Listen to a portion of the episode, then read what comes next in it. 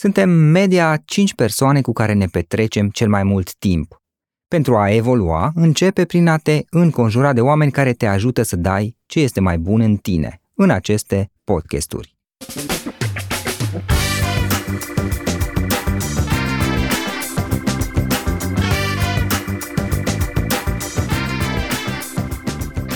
În fiecare săptămână luăm interviuri unor oameni care ne inspiră. Vom vedea de ce ei au avut succes, care au fost momentele care le-au schimbat cariera, dar și de ce au reușit, chiar și atunci când nu aveau practic nicio șansă. Află cum au început ei, unde au greșit, cum au făcut să treacă peste obstacole.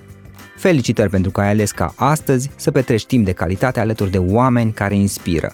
Cu gazda ta, subsemnatul Florin Roșoga. Vrei să fii și tu un antreprenor care inspiră? Pune în aplicare ideile din podcast și transformă-le în profit pentru tine.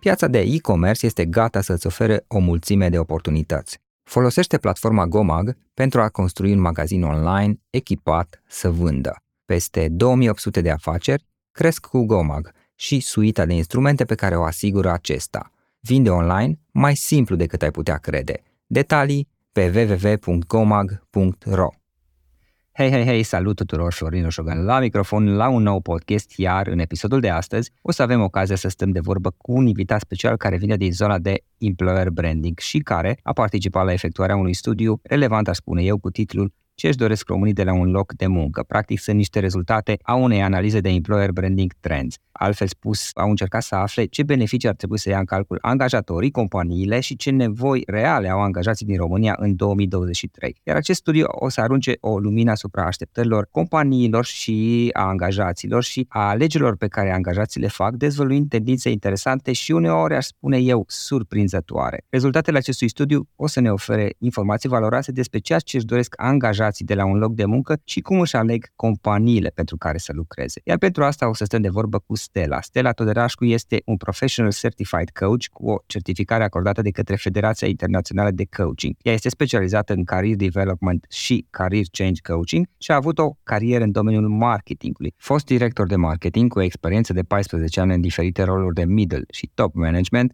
Stella este actualmente Employer Branding Director la MSL The Practice este și autoarea unei cărți care se intitulează Let the Coach Talk, How to Successfully Change Your Career. Stella a manifestat mereu o pasiune puternică pentru dezvoltarea și pentru evoluția profesională a oamenilor, asta și datorită carierei și traseului ei profesional pe care le-a avut, iar ghidarea ei a dus la ascensiunea unora dintre membrii echipelor pe care a condus către poziții superioare pe parte de middle management sau chiar de top management. Și o să aflăm mai multe imediat despre Stella, activitatea ei și despre acest studiu și o să-l analizăm puțin. Dar înainte de toate, Stella, mulțumesc frumos că mi ești alături și este o reală plăcere să stau de vorbă cu tine.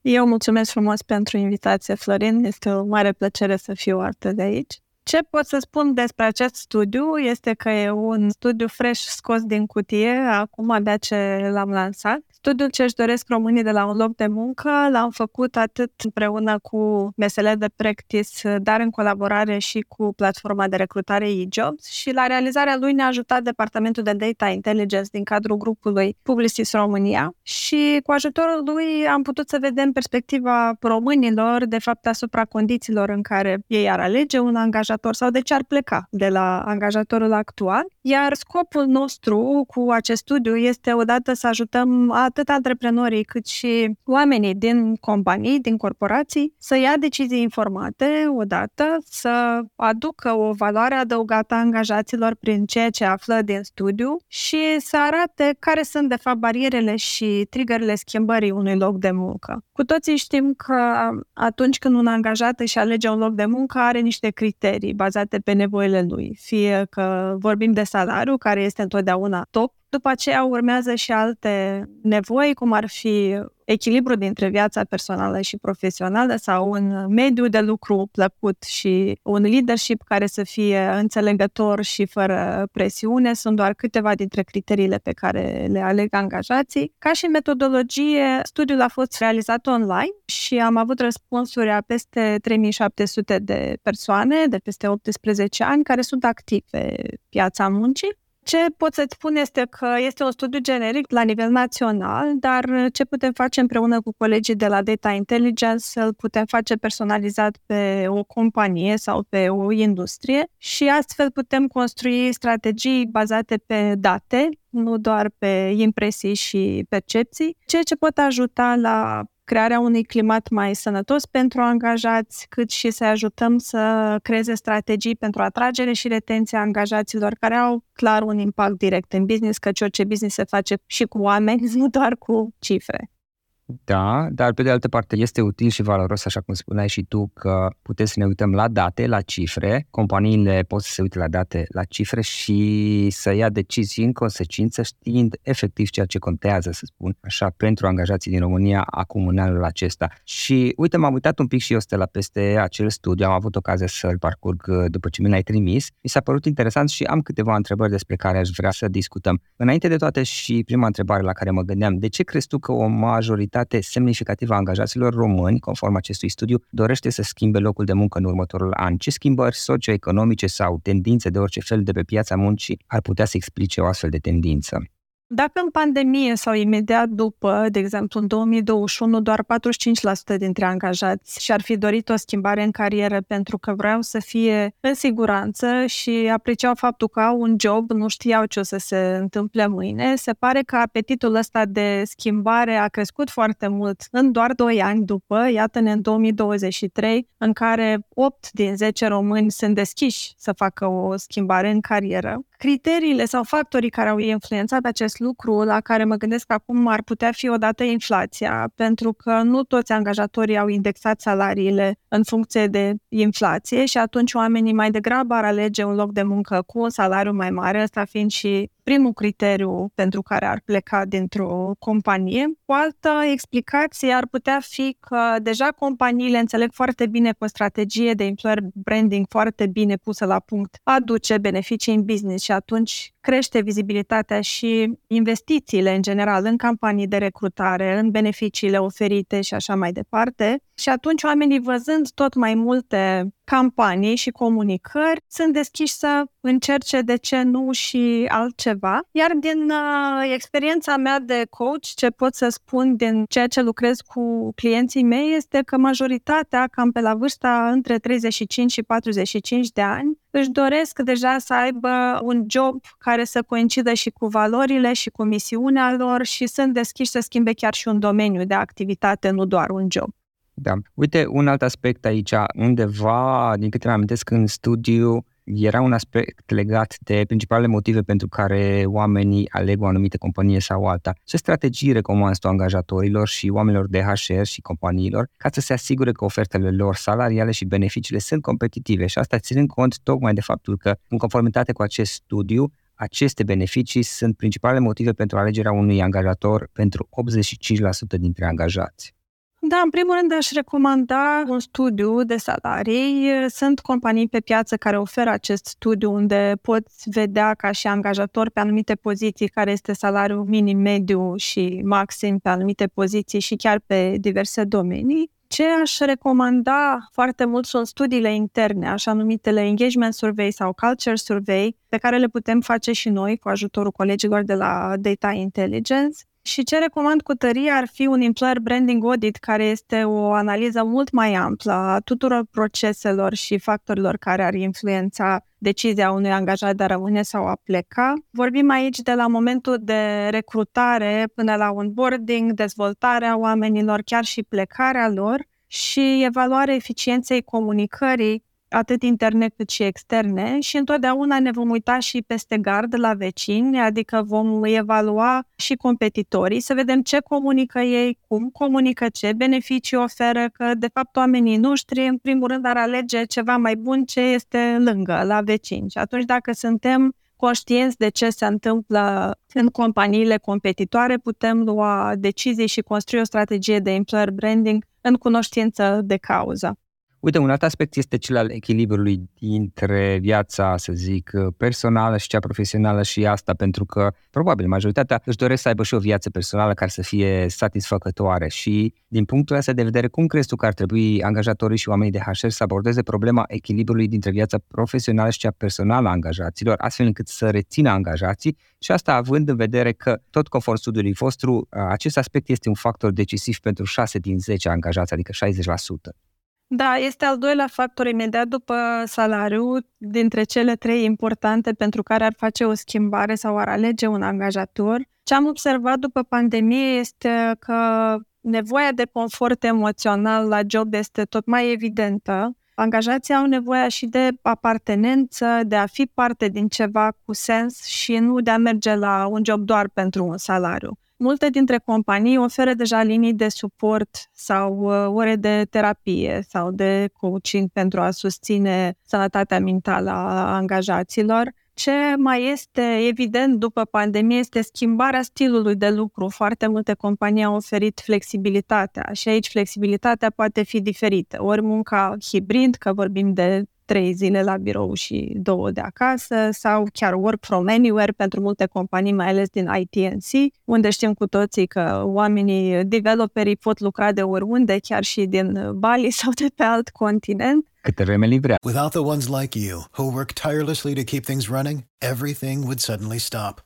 Hospitals, factories, schools, and power plants, they all depend on you. No matter the weather, emergency, or time of day, you're the ones who get it done. At Granger, we're here for you with professional grade industrial supplies. Count on real time product availability and fast delivery. Call clickgranger.com or just stop by. Granger for the ones who get it done. Exact. Mai există și varianta de Short Friday sau cum avem noi în grup, de exemplu, toată luna august, fiecare vinere este liberă. Deci putem avea weekenduri prelungite. Mai există flexibilitatea începerii programului. De exemplu, poți să vii oricând între 8 și 10 și să pleci după 8 ore sau chiar când ți-ai terminat treaba, dacă ai terminat-o în 5 ore, poți să pleci liniștit acasă. Ce pot să spun din studiu este că 6 din 10 români preferă să lucreze în sistem hibrid, adică și de acasă și de la birou, pentru a nu pierde odată conexiunea cu colegii, dar și pentru a avea confortul de a lucra și de acasă măcar două zile pe săptămână. O altă recomandare ar fi să încerce angajatorii pe cât posibil să afle care sunt pasiunile angajaților și să vadă cum le pot introduce pe acestea în job. Fie că sunt activități de team building în care oamenii pot să-și arate talentele în uh, diverse domenii sau chiar în activități de voluntariat, de ce nu. Da, uite un aspect aici care îl menționezi tu mai devreme și care mi se pare important pentru că am avut ocazia să-l discut și cu alți oameni, în special cu antreprenori sau cu oameni de HR în alte episoade ale podcastului, este legat de atmosfera de la locul de muncă, pentru că în zilele noastre deja oamenii angajații sunt puțin atenți, adică nu-și doresc să se ducă într-un loc unde să fie foarte mult stres, doresc să se simtă bine, altfel spus, și să le facă plăcere să meargă la lucru. Și din perspectiva asta, ce măsuri concrete ar trebui să ia angajatorii și oamenii de HR ca să îmbunătățească un pic, așa să spun, uh, atmosfera de lucru și să o facă așa mai prietenoasă, în condițiile în care acesta este iarăși un factor esențial atât pentru alegerea cât și mai ales pentru schimbarea unui loc de muncă. Ce pot să spun este că ce ai zis mai devreme este foarte adevărat, adică 6 din 10 uh, români au ca și factorul de decizie este influențat în primul rând de atmosfera de la lucru, deci este foarte important pe lângă salariu și chiar este mai sus decât uh, un salariu mai bun în altă parte, adică ar schimba un job dacă ar ști că atmosfera de la job acolo unde se duce e una faină și oamenii sunt interesați de cum se petrec lucrurile și comunică comunicarea, nu doar cum se obțin rezultatele. Ce aș recomanda este, în primul rând, să afle ce înseamnă pentru angajați o atmosferă prietenoasă sau neprietenoasă, pentru că noi toți percepem lucrurile diferit, fiecare are realitatea lui și atunci aș recomanda la fel un chestionar, poate fi el și anonim, pentru a vedea care este situația reală, să vadă de fapt de unde pornesc schimbările și dacă e nevoie. Adică să întrebe pe oameni să întrebăm pe oameni, în primul rând, da, exact, cum uh, li se pare atmosfera de acum și ce nu li se pare ok și ce și-ar dori îmbunătățit. Aș analiza și stilul de management, pentru că stilurile de management sunt foarte diferite, de la autocrat până la democrat participativ sau chiar servant leadership mai nou, foarte apreciat de oameni. Și aș face la nivel de organizație o analiză să văd, ok, echipa mea de management majoritar încotro o ia, spre care stil și de ce stil am eu nevoie ca și organizație astfel încât angajații să livreze rezultate și să se și simtă bine la birou atunci când le livrează. La ce m-aș mai uita este cum se întâmplă prima interacțiune cu angajatorul, pentru că atunci când vine un om la un interviu, este și prima lui impresie despre cea organizație. Ori omul care este interfața organizației la prima interacțiune și face prima impresie chiar dacă nu ajunge până la final și nu ia jobul, oricum va da deja o impresie despre companie pe care o va împărtăși cu prietenii și colegii. Și cu toții știm că cel mai puternic uh, instrument de promovare este word of mouth, deci și mai mult vorbim de rău decât de bine, din păcate. Deci dacă cineva are o experiență neplăcută la un interviu sau la o primă discuție ca și candidat, va transmite asta și altora. Deci este un pas important chiar și în imaginea și reputația companiei să se asigure că acest prim contact este în linie cu cultura organizațională și că oferă o imagine corectă și bună angajatului care vine la interviu. Uite, apropo de stilul de management, este un factor important părerea mea și există și, de altfel, așa cum menționai și tu, stiluri de management care poate nu sunt foarte constructive și ținând cont că există, să zicem, lideri sau persoane din companii, din organizații care au un stil de management mai toxic, să zicem, cum pot identifica și remedia angajatorii și oamenii de HR un stil de management toxic? Asta ținând cont de faptul că, până la urmă, conform studiului vostru, acesta este un factor care determină pe 5-3% dintre angajați să-și schimbe locul de muncă, adică să spună la revedere să meargă altundeva fapt să lucreze.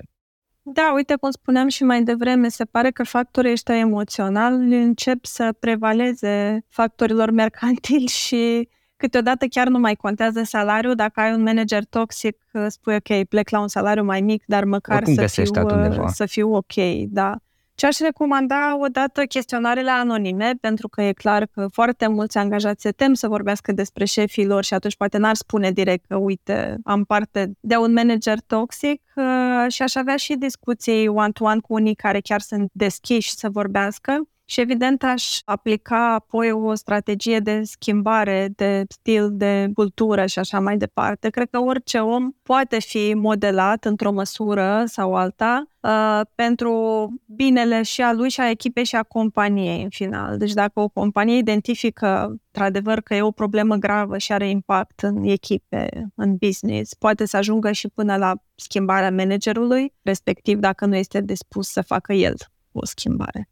Da. Și uite, un alt lucru la care mă gândeam și pe care l-am observat și în studiu și de altfel l-am observat și eu că începe să conteze tot mai mult în ultimii ani este uh, acel aspect legat de încurajarea carierei angajaților. Astfel spus, companiile pot să-și ajute angajații să-și dezvolte o carieră poate în interiorul acelei organizații. Cum ar putea în opinia ta, angajatorii și oamenii de HR să încurajeze dezvoltarea carierei angajaților, având în vedere că un procent mic dintre cei care intenționează să schimbe locul de muncă doresc să devină antreprenori. O mare parte, procent majoritar, doresc să rămână în interiorul unei organizații. Da, frica asta de a deveni antreprenor o vedem tot mai mult după pandemie, tot din dorința de a avea un job sigur și un angajat care are un plan de carieră concret întotdeauna va fi mult mai probabil că va rămâne în companie decât unul care nu știe ce se va întâmpla în următorii ani. Și observăm o tendință tot mai mare, chiar și la generația Z, de dorință de a crește rapid. Odată cu democratizarea învățării și accesul la atât de multe informații și cursuri, odată compania poate să pună la dispoziție aceste instrumente de învățare, dar nu înainte de a identifica nevoile de dezvoltare. Deci aș începe mai întâi cu o discuție făcută între fiecare manager și angajat, unde să identifice ce își dorește de fapt, unde se vede în următorii ani, în ce poziție, poate vrea o schimbare pe orizontală în alt departament, nu neapărat să ajungă la poziție de manager. După identificarea acestor uh, nevoi, le-aș calibra și cu potențialul care l are, adică abilitățile pe care le deține acum, ce skills-uri ar trebui să dezvolte ca să ajungă acolo,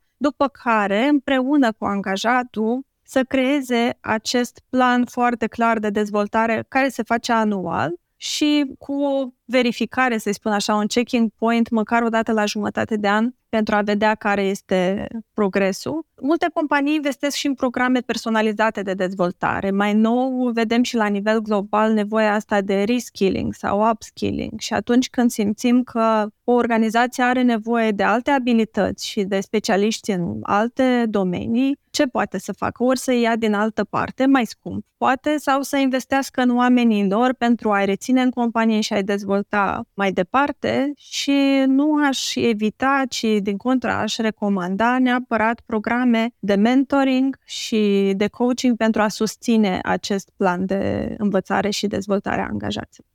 Da, asta cu programele de mentoring și de coaching o cunosc și eu și într-adevăr susțin foarte mult eu personal. Am avut ocazia în trecut să apelez la astfel de programe și pot să confirm că sunt eficiente dacă și persoana respectivă se implică și își face parte ei și muncește un pic, dar rezultatele pot fi exponențiale pe termen mediu și lung, în opinia mea. Iar în final, la ultimă întrebare. În funcție de rezultatele acestui studiu pe care voi l-ați făcut, cum vezi tu evoluția tendințelor de employer branding pe piața muncii din România în, să zicem, următorii ani, din perspectiva unui unui angajator sau a unei persoane care este implicată într-o poziție de HR? Cred că deja în ultimii 2-3 ani a evoluat foarte mult partea aceasta de employer branding și o văd în continuă dezvoltare. Sunt tot mai mulți specialiști care și fac studii în domeniu, au apărut inclusiv și cursuri și așa numitele școli de employer branding. Sunt și eu absolventa uneia în aprilie de Employer Branding College pentru a afla tot uh, mai multe informații despre acest subiect care devine nu doar interesant, ci vital pentru o organizație în zilele noastre. Ce aș recomanda odată clar să înceapă cu procesul de employer branding audit pentru a vedea nevoile înainte de a stabili o strategie pe termen lung, dar în același timp aceasta trebuie să fie flexibilă, pentru că în fiecare zi se schimbă lucrurile, competitorii noștri fac alte noi inițiative sau se schimbă situația socioeconomică în țară și flexibilitatea cred că este termenul cel mai vital pentru employer branding în ziua de azi. Deci aș recomanda clar și partea teoretică, dar neapărat adaptabilitatea la tot ce e nou, astfel încât să fie compania up-to-date și oamenii să simtă că cei din departamentele de employer branding sau conducerea companiei chiar fac tot posibilul pentru ca lor să le fie bine și să livreze rezultate. Da, altfel spus, se simte că, de fapt, compania îi pasă realmente de oameni și chiar își dorește să-i păstreze și face eforturi în acest sens, să văd chestii reale, concrete. Bun, Stella, în final, dacă ne poți spune mai multe despre acest studiu și, ok, dacă cineva este interesat, unde îl poate găsi, eventual să-l parcurgă? Da, acest studiu va fi lansat în curând și oficial și îl veți putea găsi sub forma unui infografic foarte drăguț pe digitalintelligence.ro și puteți contacta direct pentru orice alte întrebări, o să răspund cu mare drag. Perfect. Stella, mulțumim frumos, să mulțumesc frumos, o reală plăcere să stau de vorbă cu tine și mă bucur pentru că multe dintre lucrurile pe care le-am aflat din acest studiu și din ce am discutat cu tine astăzi confirmă într-o anumită măsură tot felul de detalii pe care eu am avut deja ocazia în trecut să le mai aud din diverse discuții cu oameni de afaceri, cu oameni din zona de HR și cu lideri din diverse organizații și cred că este foarte bine că aveți ocazia să le puneți pe hârtie și să se vadă foarte, foarte clar care sunt datele reale legate de ce doresc oamenii până la urmă. În final, încă o dată mulțumesc frumos pentru discuție. Mulțumesc și eu!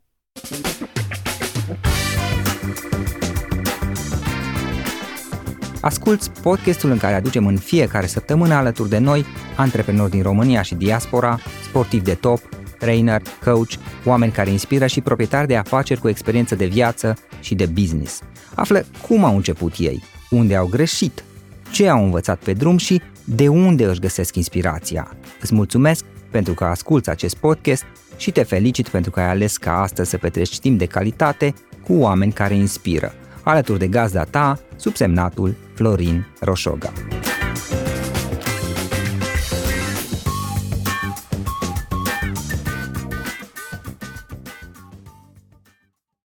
For the ones who work hard to ensure their crew can always go the extra mile, and the ones who get in early so everyone can go home on time, there's Granger, offering professional grade supplies backed by product experts so you can quickly and easily find what you need. Plus, you can count on access to a committed team ready to go the extra mile for you. Call, clickgranger.com, or just stop by. Granger, for the ones who get it done. Without the ones like you, who work tirelessly to keep things running, everything would suddenly stop Hospitals, factories, schools, and power plants, they all depend on you. No matter the weather, emergency, or time of day, you're the ones who get it done. At Granger, we're here for you with professional grade industrial supplies. Count on real time product availability and fast delivery. Call clickgranger.com or just stop by. Granger for the ones who get it done. For the ones who work hard to ensure their crew can always go the extra mile, and the ones who get in early so everyone can go home on time, there's Granger, offering professional grade supplies backed by product experts so you can quickly and easily find what you need. Plus, you can count on access to a committed team ready to go the extra mile for you. Call, clickgranger.com, or just stop by. Granger, for the ones who get it done.